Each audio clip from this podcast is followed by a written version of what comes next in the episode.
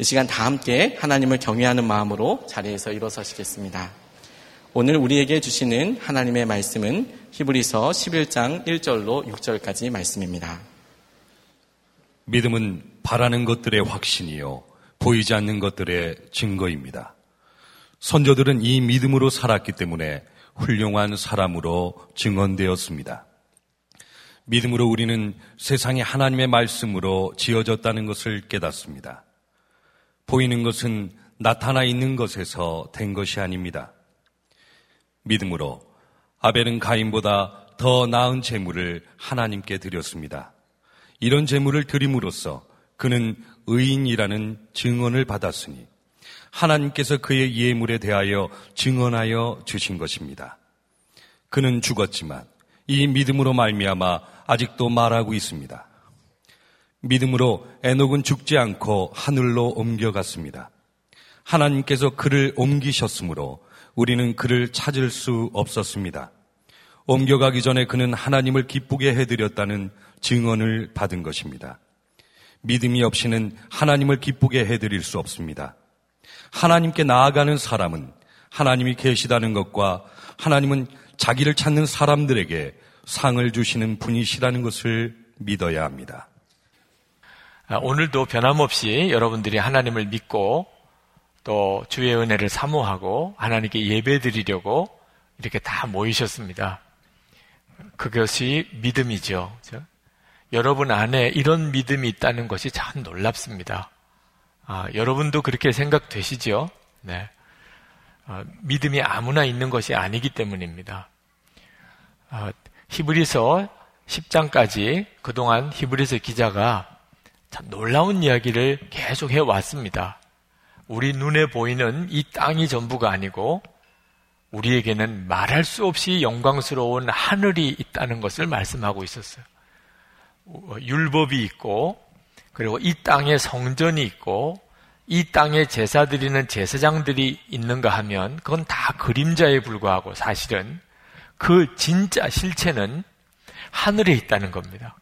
하나님이 계시고 그 하나님께는 영생이 있고 그리고 하늘에 진짜 성전이 있고 그리고 거기에 영원한 대제사장이신 예수님이 계시고 그리고 하나님의 성령께서 모든 믿는 자에게 오셔서 그 마음에 하나님의 율법을 새겨 놓으신 것이 되셨다 하는 말씀을 지난 10장까지 계속 말씀하고 있습니다. 도대체 그걸 어떻게 알 수가 있죠? 하늘이 있다는 거, 하나님이 계시고, 거기에 진짜 성전이 있고, 거기에 영원한 대제사장이신 예수님이 계시고, 도대체 이걸 어떻게 알 수가 있죠? 믿음으로 알 수가 있다는 겁니다. 그래서 이 11장에 믿음을 이야기하는데, 성경 중에서 가장 유명한 성경이기도 합니다. 그러니까 이 11장은 세 번에 걸쳐서 믿음에 대한 말씀을 드리려고 합니다. 믿음이 정말 놀라운 것입니다. 1절 말씀에 보면 믿음은 바라는 것들의 확신이고 보이지 않는 것들의 증거입니다. 3절에 믿음으로 우리는 세상이 하나님의 말씀으로 지어졌다는 것을 깨닫습니다. 보이는 것은 나타나 있는 것에서 된 것이 아닙니다. 여러분, 보지 못하는 것을 보는 것처럼 내가 붙잡을 수 있는 능력이 믿음입니다. 날씨가 굉장히 추워졌잖아요. 이제 겨울이 이제 본격적으로 시작이 되는 모양입니다. 그런데 이제 겨울이 시작되는 지금 이 시점에 우리 눈에 보이는 것과 느껴지는 것은 매서운 추인데도 우리는 벌써 봄을 생각합니다. 그리고 봄을 준비합니다. 참 신기한 일이죠. 왜냐하면 우리는 이 겨울이 반드시 지나가고 봄이 올 것을 확실히 믿고 있기 때문입니다. 그 우리 눈에 보이는 대로만 사람이 사는 게 아닙니다. 느껴지기는 매서운 강추이지만 벌써 이미 우리는 봄에 대한 계획을 세우고 있습니다. 농사 짓는 사람만 아니죠. 저도 지난 토요일에 부활절 어, 이후의 일정에 대한 계획을 세운 일이 있습니다. 벌써 그렇게 세워가고 있습니다. 사람이 눈에 보이는 것에만 반응하는 것은 그건 정말 사람다운 삶을 사는 게 아닙니다. 저는 목사의 아들이었지만 속죄함을 받았다는 확신이 한동안 없었습니다. 듣기는 수도 없이 들었죠. 성경에서도 보았고 수많은 목사님의 설교를 통해서 하나님은 우리를 용서하시고 사랑하신다는 그러나 믿어지지 않는 걸 어떡합니까? 믿음은 신비한 것입니다. 저는 저 자신이 지은 죄가 정말 다 깨끗이 씻어졌다. 그래서 마음에 두려움도 없고 너무나 놀라운 평안이 오는 것이 무엇인지를 잘 몰랐습니다.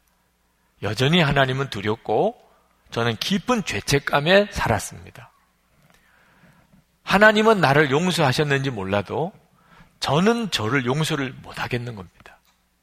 저 자신을 돌아보면 그렇게 좌절되고 그리고 이 죄책감에 시달렸습니다. 끊임없이 용서한다는 말씀을 듣고 또 용서한다는 말씀을 들어도 어떤 때는 하나님께 이렇게 쉽게 용서받을 거라면 오히려 죄를 조장하는 거 아니겠습니까? 이런 생각이 들었어요. 그냥 이렇게 용서받을 수 있는 거라면 그러면 계속 죄를 짓게 되지 않겠나 이런 생각도 들었을 정도입니다.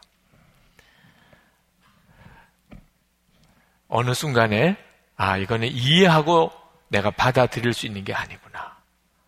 하나님의 용서함, 속죄함은 내 머리로 이해가 되는 게 아니구나. 그래서 믿음의 결단이 필요하다는 것을 비로소 알았습니다. 하나님이 저를 내가 다시 너를 용서한다. 그때 제가 믿겠다고 그랬습니다.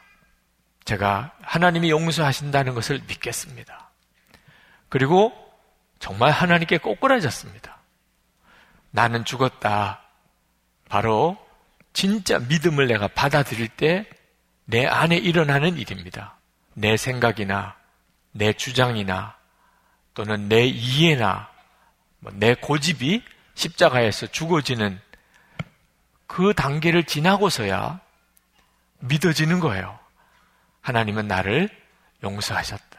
내 죄가 깨끗이 씻어졌다. 하나님은 나를 사랑하신다. 그때 하나님께서 저에게 주셨던 말씀이 있었습니다. 너도 다른 사람을 용서해라. 다른 사람을 용서하는 힘이 거기서부터 왔습니다. 믿어지는 게 정말 놀라운 일이에요. 속죄함에 대한 확신. 믿어지는데 어떡합니까? 여러분, 믿음을 절대로 작게 여기시면 안 됩니다. 우리가 그동안에 진짜 믿음을 제대로 몰랐기 때문에 예수 믿고 받은 이 엄청난 축복, 믿음의 축복을 귀한 줄 잘 몰랐던 거예요. 거짓 믿음이 하도 많으니까 믿음이 별거 아닌 것처럼 그렇게 생각이 된 겁니다. 믿음은 삶 전체를 바꾸는 능력입니다. 속죄의 확신도 가짜도 있습니다.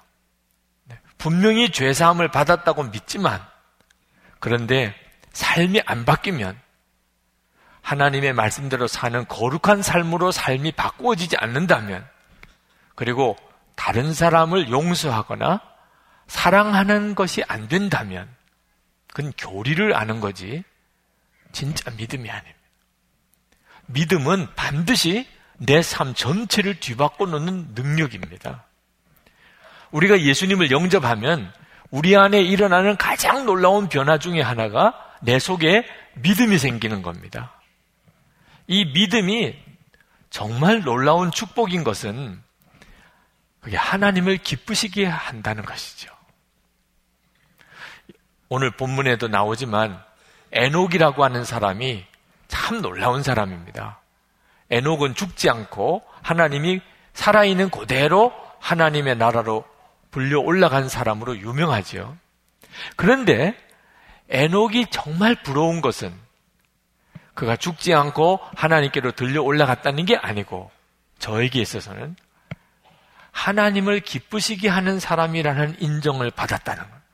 에녹이 여러분, 우리가 우리의 한 생애를 살고 하나님께서 나를 기쁘시다. 하나님이 나를 기뻐하신다는 인정을 만약에 받았다면 그는 성공한 사람입니다. 그보다 더 성공은 없어요. 우리의 삶이 하나님을 기쁘시게 했다. 그렇게 인정받았다. 황홀한 일입니다. 근데 에녹이 그랬다 그 말이에요. 그런데 하나님을 기쁘시게 하는 일이 어떻게 이루어지지요? 믿음이라고 그랬어요. 어렵지 않습니다. 여러분 이 자리에 계신 여러분 모두가 다 여러분의 생애가 하나님을 기쁘시게 하는 삶이 되기를 축복합니다. 어렵지 않습니다. 아주 간단합니다. 믿음이 있으면 하나님을 기쁘시게 한다고 그랬습니다. 6절 말씀을 볼까요?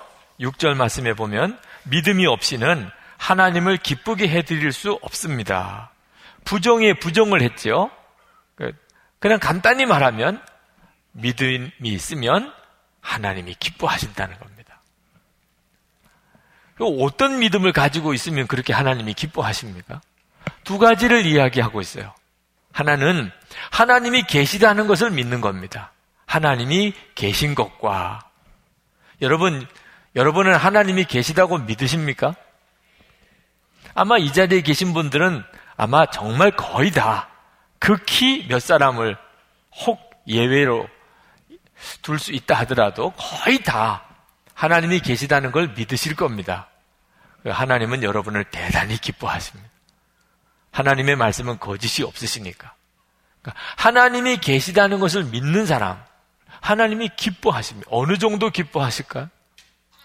스바니아 3장 17절에 하나님이 하나님이 계신 것을 믿는 사람을 어느 정도 기뻐하시는지를 말씀하고 있습니다. 자, 같이 한번 읽어 봅시다. 너희 하나님 여호와가 너희 가운데 계시니 그는 구원을 베푸실 전능자시라. 그가 너로 인하여 기쁨을 이기지 못하여 하시며 너를 잠잠히 사랑하시며 너로 인하여 즐거이 부르며 기뻐하시리라 하리라. 하나님이 얼마나 기쁘시면 기쁨을 이기지 못하신다. 그리고 즐거이 너를 부르신다. 하나님께서 지금 여러분들을 너무 기뻐하시고 여러분의 이름을 즐거이 부르시고 계시다는 사실을 여러분이 온전히 붙잡으시기 바랍니다. 혹시 짜증나시는 한 주간을 보내셨습니까? 지금 굉장히 힘든 형편에 계십니까? 그렇다면 정말 여러분을 기뻐하시는 하나님을 바라보시기 바랍니다. 하나님이 여러분을 향하여 기뻐하시는 것을 정말 여러분이 믿음의 눈으로 보게 되면 여러분의 마음에 기쁨이 충만하게 됩니다. 안 믿어지시는 분들이 계실 거예요. 하나님이 그렇게 나를 기뻐하실까? 여러분, 안 믿어지시는 분들은 한번 생각해 보시기 바랍니다. 지금은 이렇게 다 하나님을 믿으시는 이들만 모여서 예배를 드리지만 실제로 우리가 세상에 나가서 살아보면 하나님을 안 믿는 사람이 얼마나 많습니까? 하나님을 전혀 안 믿는 사람. 이 세상에 얼마나 많으냐 말입니다. 그런 가운데 우리는 하나님을 믿습니다. 하나님이 계신 것을 믿습니다. 하나님께서 하나님을 믿는 우리를 보시고 얼마나 기쁘시겠습니까? 그러니까 우리가 하나님이 계시다는 것을 믿는 것만 가지고도 하나님은 너무너무 기쁘시단 말이에요. 하나님께서 기뻐 견딜 수 없을 정도로 기쁘시단 말이에요. 그러므로 여러분, 지금 여러분 안에 하나님이 계시다는 것을 믿는 믿음이 얼마나 귀한 것인지, 그게 얼마나 놀라운 것인지를 여러분이 꼭 기억하셔야 됩니다. 왜 세상에 많은 사람들이 하나님을 안 믿습니까? 안 믿어지니까. 안 믿어지니까 안 믿는 거잖아요.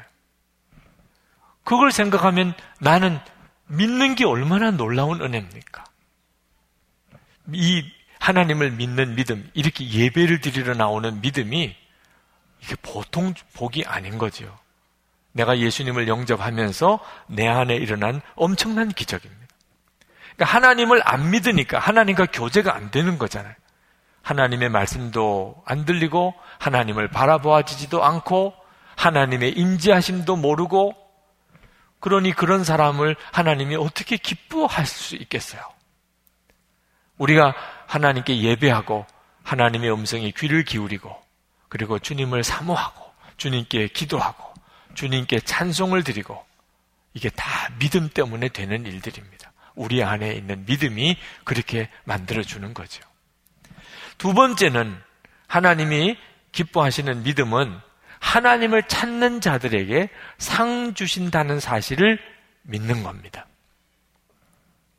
그냥 하나님을 믿는 게 아니고 하나님을 찾는 자에게는 반드시 상을 주신다는 것을 믿는 자를 하나님이 기뻐하신다고 하셨어요. 여기 하나님을 찾는이라고 하는 이 단어를 원어는 어떻게 쓰고 있냐면 찾고 찾는다. 반드시 찾는다. 찾, 결국은 찾아낸다. 그런 뜻입니다. 그저 하나님을 한번 찾은 정도가 아니고 반드시 찾아내는. 우리 다음 주간에 우리 여성들의 주관하는 특별 새벽 기도인데 여자 성도님들이 기도를 많이 하는 이유가 바로 이런 기질 때문이거든. 반드시 찾아내는.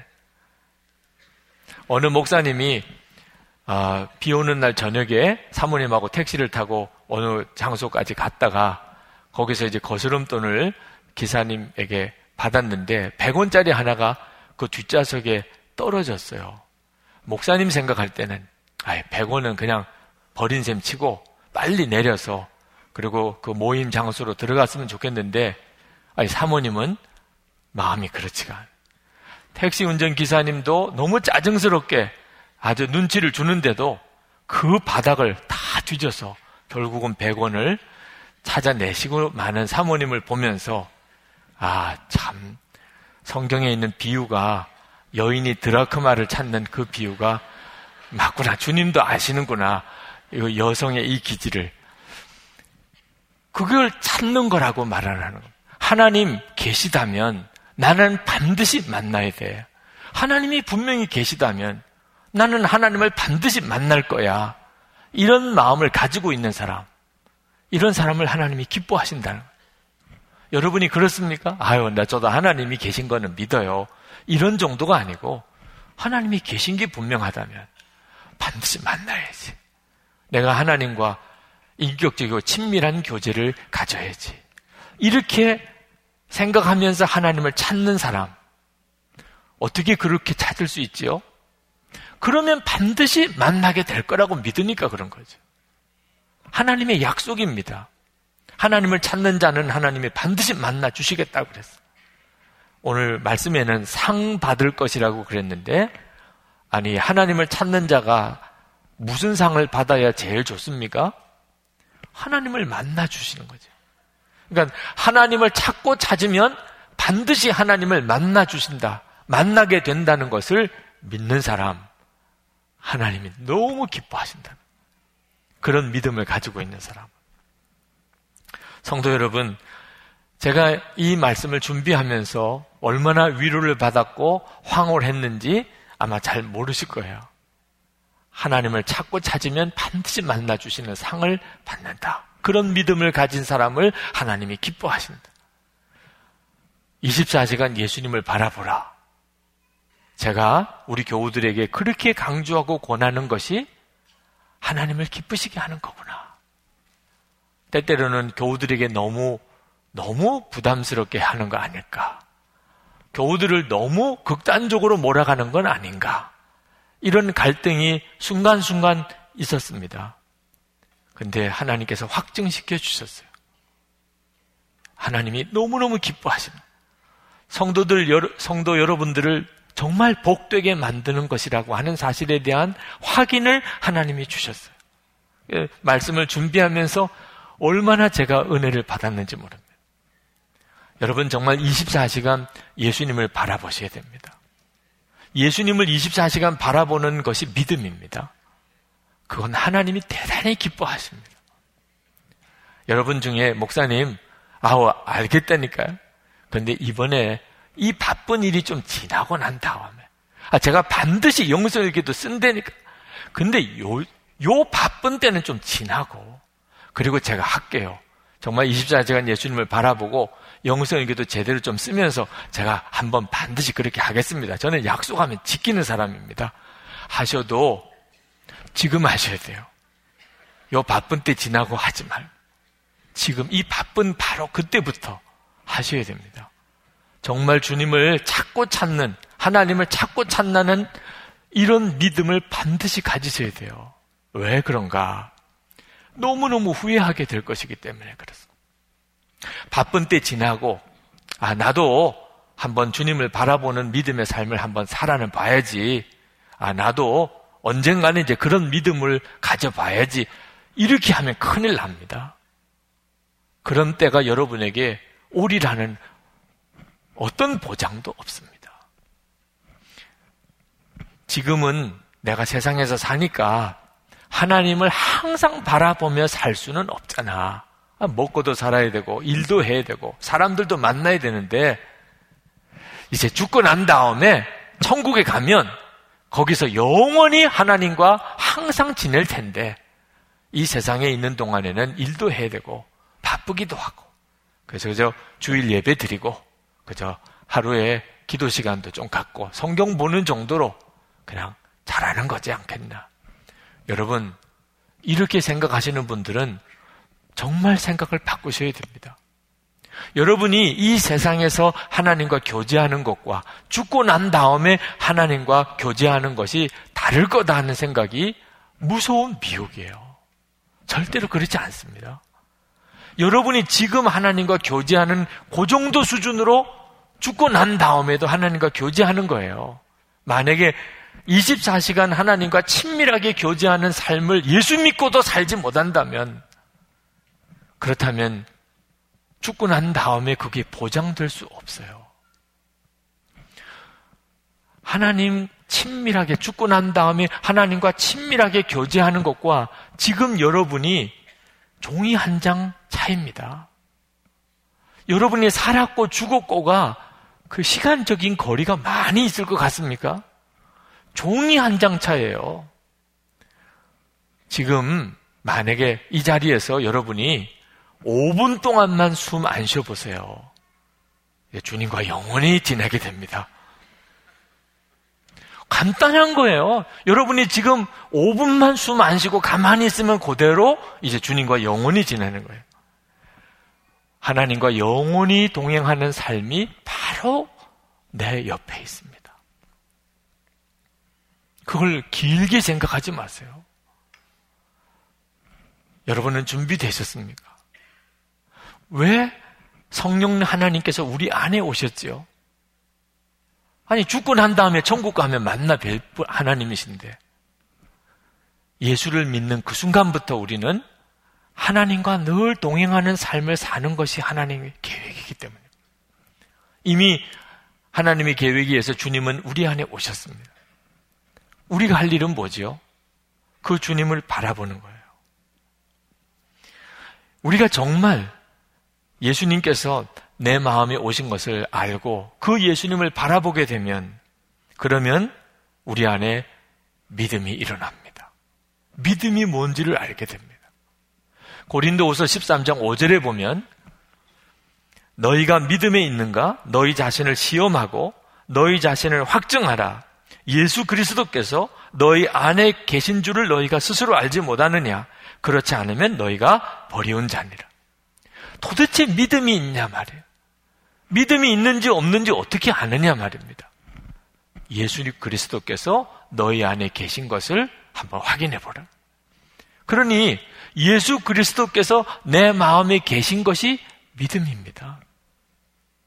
여러분이 예수님이 여러분 안에 계신 것을 알면 여러분은 믿음이 있는 겁니다. 여러분 안에 계신 예수님을 여러분이 계속 바라보는 것이 바로 믿음의 삶입니다. 여러분 안에 놀라운 일이 벌어지게 됩니다. 예수님, 여러분 안에 계신 그 예수님이 여러분이 가지고 있는 믿음의 핵심입니다. 그때부터 믿음은 여러분의 삶 전체를 뒤바꿔 놓습니다. 순회 선교단에서 순회 선교사를 훈련하고 이제 파송하는 날, 그 가족들이 모여서 파송 예배를 드릴 때, 그 김용희 선교사님이 그 가족들에게 그런 말씀을 하셨습니다. 여러분, 떠나 보내시기가 어려우시겠지만, 사랑하는 가족이 이제 순회 선교사로서 전 세계 오지로 떠납니다. 여러분, 떠나 보내시기 어려우시겠지만, 사실은 가장 안전한 주님의 손에 맡겨드리는 것입니다. 이런 말씀 하셨어요. 사람이 말입니다. 믿음의 눈이 온전히 뜨이지 않으면 영 착각을 합니다. 내 사랑하는 아들, 딸 또는 가족이 이제 순회 선교사로서 전 세계 복음이 없는 곳으로 떠나는 때 아, 얼마나 고생할까? 얼마나 불안한가? 그게 맞는 이야기일까요? 도대체 어디가 불안하고 어디가 힘든 곳이죠? 한국은 안전합니까? 한국은 안전한 곳이고, 그리고 저 복음이 없는 저 그곳은 불안한 곳이고, 도대체 무슨 근거로 그렇게 이야기를 할 수 있지요? 가장 안전한 곳은 예수님 안에가 가장 안전한 곳입니다. 우리는 선교사님을 아주 힘들고 어려운 곳으로 보낸다고 하지만 사실은 예수님 가장 안전한 예수님 안에 있으니 그가 안전한 것이죠.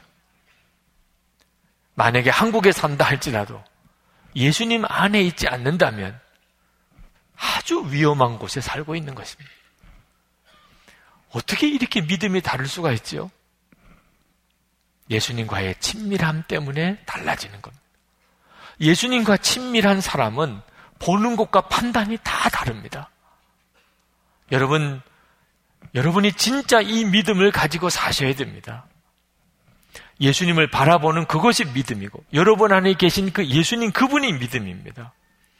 우리가 이렇게 예수님을 믿게 되면, 그러면 진짜 믿음이 뭔가를 경험하게 됩니다. 아벨이 제사를 드리고 가인이 제사를 드렸는데 하나님이 아벨의 제사는 받으시고 가인의 제사는 받지 않으셨습니다.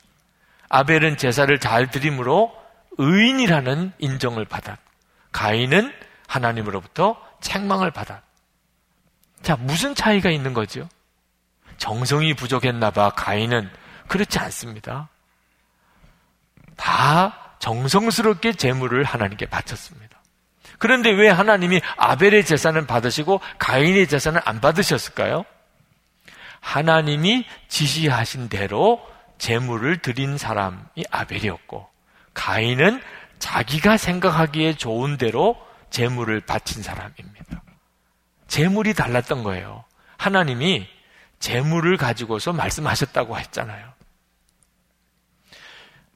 아무리 좋은 의도가 있어도 여러분에게서부터 나온 것은 진짜 믿음이 아닙니다. 예수님 바라보고 예수님께서 내게 주신 믿음만이 하나님을 기쁘시게 할 수 있는 믿음입니다. 우리가 이렇게 예수님을 바라보면 그러면 믿음은 단순히 그저 내게 있는 정도가 아니고 나를 믿음으로 살게 만듭니다. 진짜 믿음은 사라지는 겁니다. 2절 말씀을 보면 선조들은 이 믿음으로 살았기 때문에 훌륭한 사람으로 증언되었습니다. 주목해 볼 구절이 믿음으로 살았기 때문에 라는 구절입니다. 여러분, 믿음은 사라지는 겁니다. 의인은 오직 믿음으로 살리라. 믿음은 사라지는 것. 사라져야 그게 믿음인 겁니다. 여러분이 믿습니까? 그렇다면 그 믿음이 사라져야 그게 진짜 믿음입니다. 갈라디아서 2장 20절에 보면 내가 그리스도와 함께 십자가에 못 박혔나니 그런즉 이제는 내가 사는 것이 아니요 오직 내 안에 그리스도께서 사시는 것이라. 이제 내가 육체 가운데 사는 것은 나를 사랑하사 나를 위하여 자기 자신을 버리신 하나님의 아들을 믿는 믿음 안에서 사는 것이라. 꼭 기억하셔야 됩니다. 만약에 사라지지 않는 믿음은 믿음 아닙니다. 여러분이 믿음이 생겼다면 반드시 사라지게 됩니다. 놀라운 일입니다. 이스라엘 백성들이 가나안 땅에 이제 들어갔을 때 그 가나안의 족속들을 다 무찌르고 가나안 땅을 정복해 가고 있었는데 벽에 부딪혔어요. 쉬운 곳은 다 점령은 했지만 진짜 가나안 땅에 강대한 족속들이 있는 곳은 손도 대지 못하고 이제 전쟁은 교착 상태에 빠졌습니다. 그리고 점점점 이스라엘 백성들이 이제 지쳐가기 시작을. 그리고 가나안 땅을 정복하는 것이 불가능할 것 같은 느낌이 드는 거지요. 이런 상황에 처해졌을 때 그때 이 분위기를 완전히 바꾸어 놓은 사람이 등장을 합니다. 그게 갈렙입니다. 갈렙은 당시에 나이가 85세입니다. 다른 사람들은 다 나이가 45세 이하. 오직 요호서와 갈렙만 나이가 80세가 넘는 노인들입니다. 근데 이 85세가 된 갈렙이 여호수아에게 나와서 가장 강한 족속인 안악 자손이 살고 있는 헤브론 산지를 내게 맡겨 주십시오. 내가 저 헤브론 산지를 점령하겠습니다. 그 땅을 우리 지파에게 주십시오. 이렇게 나왔습니다. 여호수아 14장 12절을 제가 읽어 드립니다. 그날에 여호와께서 말씀하신 이 산지를 지금 내게 주소서. 당신도 그날에 들으셨거니와 그곳에는 안악 사람이 있고 그 성읍들은 크고 견고할지라도 여호와께서 나와 함께 하시면 내가 여호와께서 말씀하신 대로 그들을 쫓아내리다. 갈렙이 좀 무모한 이야기를 했습니다. 아, 40대 젊은 어, 청장년층으로 형성된 다른 젊은 군사들도 못 해내는 일을 이제 85세가 된 갈렙이 어떻게 그걸 해낸다는 말입니다. 그런데 갈렙의 말을 주목해야 됩니다. 갈렙이 이렇게 고백을 했습니다. 여호와께서 나와 함께 하시면 여러분 이 여호와께서 나와 함께 하시면이라는 말씀이 성경에 매우 중요한 의미가 있는 구절입니다. 여호와께서 나와 함께 하시다. 그게 예수님이에요. 여러분 예수님의 이름이 임마누엘인 거 아시죠? 임마누엘이 무슨 뜻입니까? 하나님이 우리와 함께 하신다. 지금 갈렙이 이 고백을 하고 있습니다. 여호와께서 나와 함께 하시면 우리식으로 표현하면 우리가 예수님을 바라본다는 거예요. 예수님 나와 함께 계시는 것을 내가 믿는다 그 말. 예수님 지금 내 안에 계신 것을 믿는다. 이런 믿음이 분명한 사람에게는 이건 절대로 무모한 일이 아닙니다. 그건 믿음인 거죠. 그리고 결국은 그 헤브론 산지를 갈렙이 취합니다. 그리고 이스라엘의 가나안 정복 전쟁은 완전히 분위기가 바꿔져 버리죠. 믿음의 사람은 믿음으로 사라지게 됩니다. 어떻게 자기 스스로가 어떻게 할 수가 없습니다. 믿음이 있으면 그냥 믿음으로 사라지게 된다. 예수님이 내 마음에 계신 것을 믿으면 자기도 모르게 그냥 그 예수님으로 사라지게 됩니다. 만약에 나는 죽고 예수로 사라지지 않는다면 나는 이상한 믿음을 가지고 있는 거예요. 여러분, 우리에게 있어서 진짜 문제는 예수님을 믿고도 예수님으로 살지 못하는 것이에요. 그게 정말 애통한 일입니다. 월남 이상재 선생님 그분에게 일화가 많습니다. 그 중에 이런 일화가 있습니다. 어느 날 며느리가 집에 도둑이 들어서 며느리가 애지중지하는 재봉틀을 훔쳐가지고 갔습니다. 그것 때문에 며느리가 너무너무 슬퍼서 울어요. 그때 당시로는 정말 큰 재산을 도둑 맞은 거죠. 근데 이 이상재 선생님이 그 재봉틀 잃어버리고 우는 며느리를 보고 호통을 쳤습니다. 너는 나라를 잃어버렸을 때도 이렇게 울지 않았잖아. 근데 어떻게 재봉틀 잃어버리고 나라 잃어버렸을 때부터 더 우냐, 너는? 그분은 며느리의 그 아픈 사정을 이해 못했겠어요? 충분히 이해했겠지요. 시아버지로서 며느리의 그 마음 아픈 것을 어찌 모를 수 있겠습니까? 그러나 올람 이상재 선생님의 마음의 진짜 아픔은 나라 잃고도 그렇게 안 울던 너가 재봉틀 잃어버리고 그렇게 오냐? 여러분, 우리가 세상 사는 동안에 정말 눈물이 쏙 빠질 만큼 힘들고 어려울 때 있지요? 지금도 그런 분들 계시지요?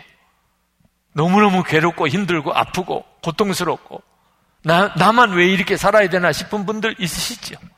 그러나 우리 주님이 보시기에는 너는 그게 그렇게 아프냐? 너는 그게 그렇게 답답하냐? 돈, 성공, 너 그게 그렇게 중요하냐? 우리 주님이 진짜 정말 통곡하실 일은 예수님을 마음에 모시고도 예수님으로 살지 못하는 너 그건 답답하지 않느냐? 너 그게 진짜 문제라고 여겨지지 않냐? 하는 거예요. 여러분, 우리가 믿음이 없으면 우리 자신만 불쌍하게 사는 거 아닙니다. 진짜 믿음으로 살아보겠다는 사람 다 주저앉히고 맙니다. 믿음 없는 사람들이. 안 돼, 못해 하면서. 뭔가 하나님께서 주시는 믿음으로 해보려고 하는 사람들 다 찬물만 끼얹는 역할을 하게 됩니다. 사랑하는 성도 여러분, 예수님은 정말 우리 안에 계십니다. 그걸 우리가 믿습니다. 그 우리 안에 오신 예수님, 그분이 믿음입니다. 그런데 그 믿음으로 사라지지 않는다면 어디에 문제가 있는 거죠? 오늘 당회가 열리는 날입니다. 꼭 제가 열 번째 당회, 이제 이 교회에 부임한 지 10년 된 것 같습니다. 열 번째 당회를 하는 날입니다. 지난 10년 동안 목회를 한 것을 가만히 돌아보니까 믿음의 실험을 계속 해왔습니다. 이 교회 부임 설교할 때 제가 말씀드렸던 겁니다. 믿음의 실험을 하겠다고. 저는 세 가지 정말 실험해 보고 싶은 믿음이 있었습니다. 첫 번째는 예수님이 진짜 우리와 함께 하시느냐 하는 겁니다. 예수님이 정말 우리 마음에 계시고 우리 교회와 함께 계시느냐 하는 거예요. 그래서 저는 교회 표도 예수님이 이끄시는 교회라고 정하. 그리고 나는 죽고 예수로 산다. 예수님을 바라보십시오. 은밀한 가운데 혼자 있을 때 예수님을 바라보라. 24시간 예수님을 바라보십시오. 그리고 이제는 영성 일기를 쓰기까지 여러분에게 권해드립니다. 지난 10년 동안 해온 겁니다. 예수님 우리와 함께 계신 거 하나를 정말 우리가 제대로 믿어보잖아. 두 번째는 성령의 하나 되게 하신 것을 힘써 지키잖아. 성령님은 이미 우리를 하나 되게 만드셨습니다. 우리는 그걸 지키기만 하면 됩니다. 그래서 성도들에게 끊임없이 성령 안에서 하나됨을 지키십시오. 그래서 교회에서 무슨 일을 결정해도 항상 저는 만장일치로 하나님의 뜻을 분별하려고 했습니다. 우리 장로님들과 그 믿음의 실험을 하면서 회의를 시작할 때 십자가 목걸이를 손에 쥐고 오른쪽에 있는 분들에게 돌려가면서 기도 당번을 다 맡겨드리면서 회의를 해보기도 했습니다. 종을 가지고 우리가 주님을 바라보지 못하고 하나 되지 못하면 누구든지 종을 치시라고 그리고 우리 기도하십시다. 그렇게 해보기도 했습니다. 믿음을, 믿음은 실험을 해봐야 하는 거죠. 지난 10년 동안 하나님께서 교회가 분란 없이 이렇게 계속해서 부흥되게 해주신 것은 정말 놀라운 일입니다. 그리고 세 번째로 실험을 해보고 싶었던 것이 교회 재정을 하나님 뜻대로 써보자는 거예요. 제가 이 교회 부임에 왔을 때 교회는 재정적으로 대단한 어려움에 처해져 있었습니다. 건축 과정에서 부채가 많았습니다. 또 예배당 아직도 완공이 안 되어서 이것도 이거 참 어려운 문제입니다. 우리 힘으로는 도무지 갚을 길도 없고 재정을 세울 방법도 없는데 어떻게 합니까? 하나님이 해주셔야 됩니다. 하나님을 믿기로 결심해서 하나님 해주십시오.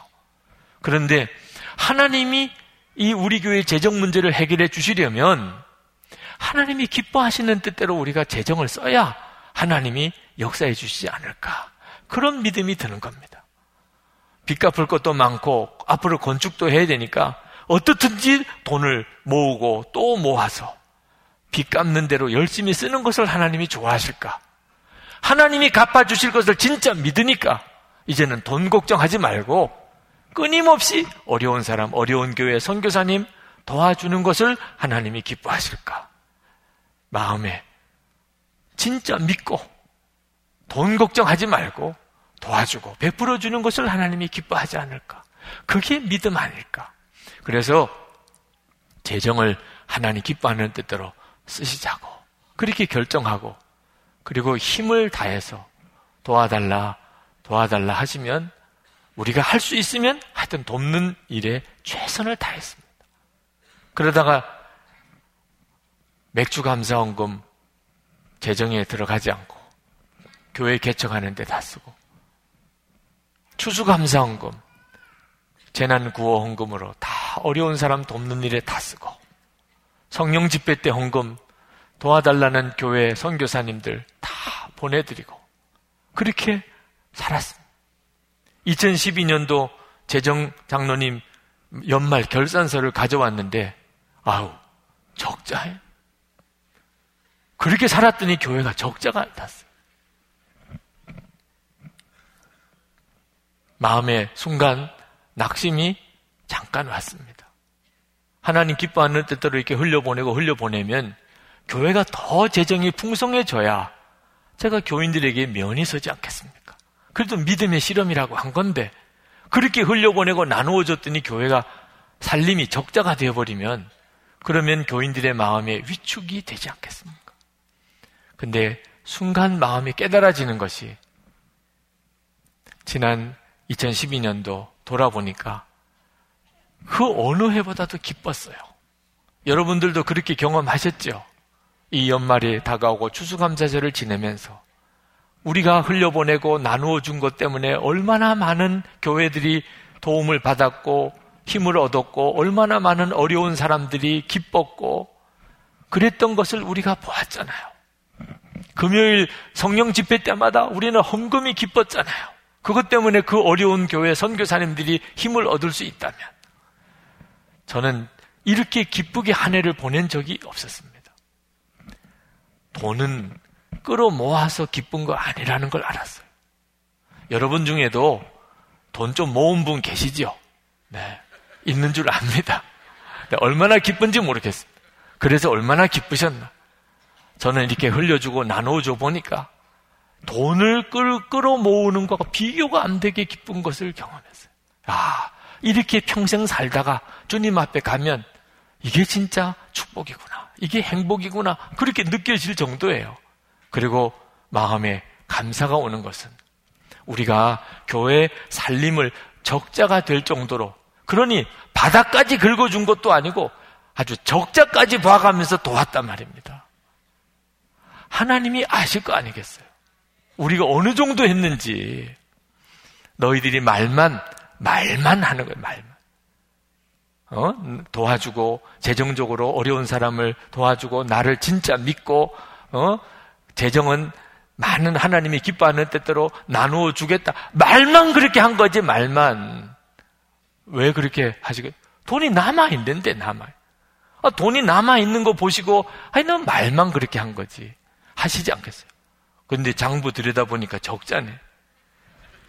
이제는 알겠다. 너희들이 진짜 나를 믿는구나. 아주 적자가 될 정도까지 퍼줬네. 창세기 22장 12절. 아브라함이 이삭을 하나님께 바치려고 했을 때 사자가 이르시되 그 아이에게 내 손을 대지 마라. 그에게 아무 일도 하지 마라. 내가 내 아들 내 독자까지도 내게 아끼지 아니하였으니 내가 이제야 내가 하나님을 경외하는 줄을 아노라. 너무너무 감사하더라. 저는 2012년도가 제 평생 가장 기억에 남는 한 해가 될 거라고 생각합니다. 저희 교회 예산 규모가 상당합니다. 그런데도 교회 마지막에 적자가 될 정도로 그렇게 도와주는 일에 힘을 썼습니다. 하나님도 기억해 주실 거라고 믿습니다. 하나님, 2012년도 장부는 항상 가지고 하나님 보십시오. 우리가 진짜 하나님을 믿고 했지 않습니까? 제가 이 교회에 부임해 왔을 때 정말 하나님을 믿어야 된다는 걸 알았습니다. 하나님을 믿지 않으면 방법이 없었습니다. 그래서 기도하면서 주 예수님께 정말 맡깁니다. 그렇게 기도했습니다. 그러나 솔직히 마음에 완전히 믿어지지 않았습니다. 예수님께서 이 교회의 주님이십니다. 그래서 예수님이 이끄시는 교회라고 표를 써 붙였습니다. 그렇게 해달라고 그렇게 하나님께 기도했습니다. 그렇지만 제 마음에 정말 예수님이 이 교회를 완전히 사로잡고 가신다는 믿음이 제게 없었습니다. 그건 소원이었을 뿐이죠. 제가 진짜 믿었다면 이렇게 흰머리가 안 났겠죠. 네. 저는 흰머리를 볼 때마다 회개합니다. 믿음이 없구나. 내가 아직도 믿음이 없구나. 로마서 15장 18절 말씀에 보면 그리스도께서 나로 말미암아 역사하신 것 외에는 내가 아무것도 자랑하지 않겠다. 그의 사도 바울의 믿음이었어요. 예수님이 나를 통해 역사하신다고 그는 진짜 믿었습니다. 그렇지만 그것이 완전한 제 믿음이 아니었습니다. 소원이었습니다. 근데 10년 동안 믿음의 실험을 하고 또 하고 하고 하면서 저 자신이 너무나 놀라운 변화를 가져왔습니다. 이제는 이 교회를 주님이 온전히 붙잡고 가시는 것이 믿어집니다. 이건 놀라운 일이죠. 믿어진다는 것. 주님이 이 교회의 모든 것을 주장하고 계시는 것. 그게 마음에 믿어져요. 이제는 제 마음대로 제가 하고 싶은 대로 못 하겠어요. 주님께 또 묻고 또 주님의 허락을 구하고 주님의 인도하심을 바라보고 그렇게 사는 것이 저의 모든 것이 되었어요. 그리고 마음이 편안해요. 성도 여러분, 믿음은 변합니다. 네. 사람의 믿음은 바꿔집니다. 여러분 중에 아직도 예수님을 온전히 믿는 믿음이 없으시다면 두려워하지 마세요. 예수님을 바라보면 여러분의 믿음은 바뀝니다. 에녹이 참 부럽습니다. 하나님을 기쁘시게 하는 사람이라는 인정을 받은 것. 믿음 때문이었습니다. 그렇지만 우리는 에녹보다도 더 하나님을 기쁘시게 할 수 있는 조건 속에 있습니다. 에녹의 때는 아담 하와가 에덴 동산에 쫓겨난 이후로 온 인류에게 악이 너무너무 관영하게 퍼져가고 있는 그때 살았던 사람입니다. 노아 홍수가 이제 임박해져 있는 때의 사람입니다. 그, 그는 성경도 없었습니다. 십자가도 없었습니다. 성령의 내주하심도 없었습니다. 에녹이 정말 하나님을 따라 동행하는 삶을 살았던 것 뿐이죠. 근데 우리는 다릅니다. 우리에게는 하나님의 뜻이 명확히 기록된 성경이 있습니다. 예수님의 십자가가 있습니다. 성령님이 우리 안에 오셨습니다. 에녹은 하나님과 동행했지만 우리는 하나님이 우리와 동행해 주십니다.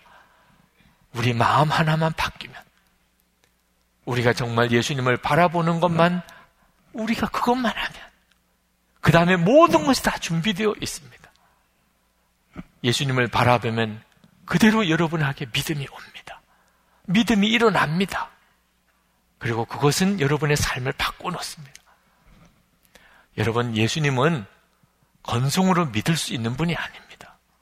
적당히 믿는 것은 예수님을 안 믿는 것과 똑같습니다. 믿음으로 사라지지 않으면 아직도 믿음이 없는 겁니다. 오늘 주 예수님을 정말 바라보시기 바랍니다. 믿음은 엄청난 것입니다. 여러분, 지금 힘들고 어려우신 분 있습니까? 환경에 너무 연연하지 마시기 바랍니다. 환경이 편안해서 좋아 본 적이 언제 있었습니까? 예수님 안에 있으면 어떤 처지와 형편에서도 두려울 게 없습니다. 기도합시다. 주 예수님을 정말 온전히 바라보십시오. 이미 내 안에 오셨으니 예수님을 여러분도 바라보시기 바랍니다. 그때 믿음의 기적이 여러분 안에 일어나기 시작합니다. 믿어지는 역사가 일어나기 시작합니다. 주여 그리하여 주시옵소서. 기도합시다. 은혜와 사랑이 충만하신 아버지.